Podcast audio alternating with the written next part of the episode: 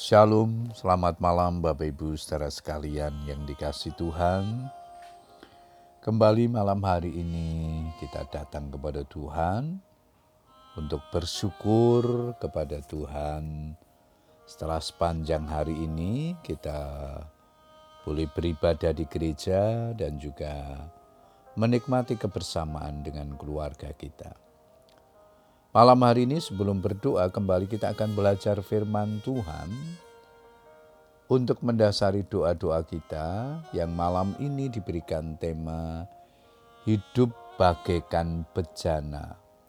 Ayat mas kita di dalam kitab Nabi Yeremia pasal 18 ayat yang ke-6 firman Tuhan berkata demikian Sungguh seperti tanah liat di tangan tukang periuk Demikianlah kamu di tanganku, hai kaum Israel.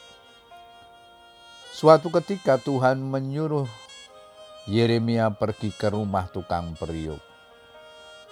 Di sana aku akan memperdengarkan perkataan-perkataanku kepadamu. Yeremia pun taat dan pergi ke tukang periuk.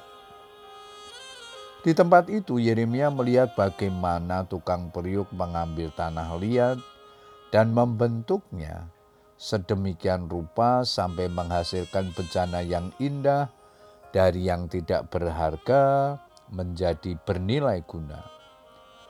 Tanah liat tidak secara otomatis berubah menjadi bencana yang indah, tetapi harus melewati beberapa proses sehingga dapat menjadi bencana yang berharga. Yang perlu digarisbawahi adalah tanah liat tidak akan berbentuk seperti yang dikehendaki oleh si tukang periuk jika tanah itu tidak memiliki penyerahan diri. Dengan kata lain, tukang periuk tidak dapat berbuat sesuatu dengan tanah liat yang menolak dibentuk.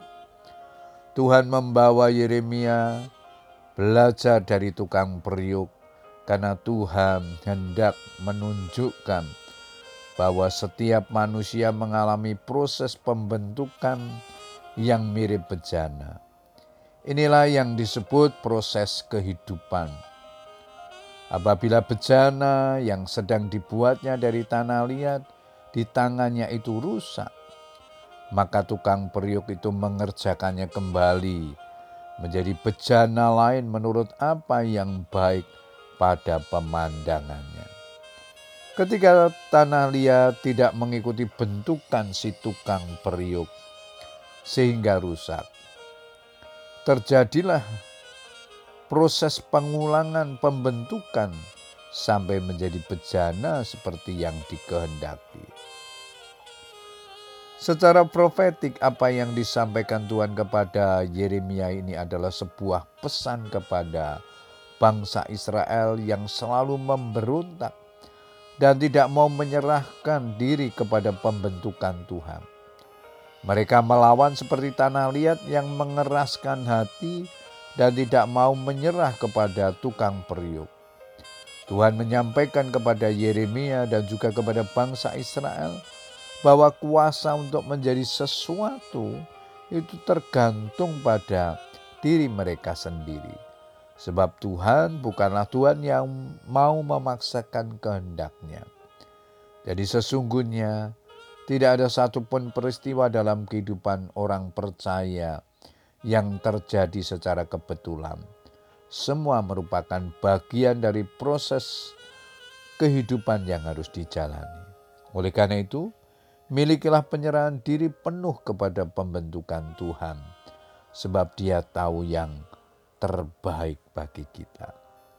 Puji Tuhan, Bapak Ibu Saudara sekalian, biarlah kebenaran firman Tuhan ini mendorong kita untuk terus memiliki penyerahan diri di hadapan Tuhan, sehingga Allah bekerja dengan caranya membentuk kita menjadi pribadi yang berkenan di hadapan Tuhan. Selamat berdoa dengan keluarga kita. Tuhan Yesus memberkati. Amen.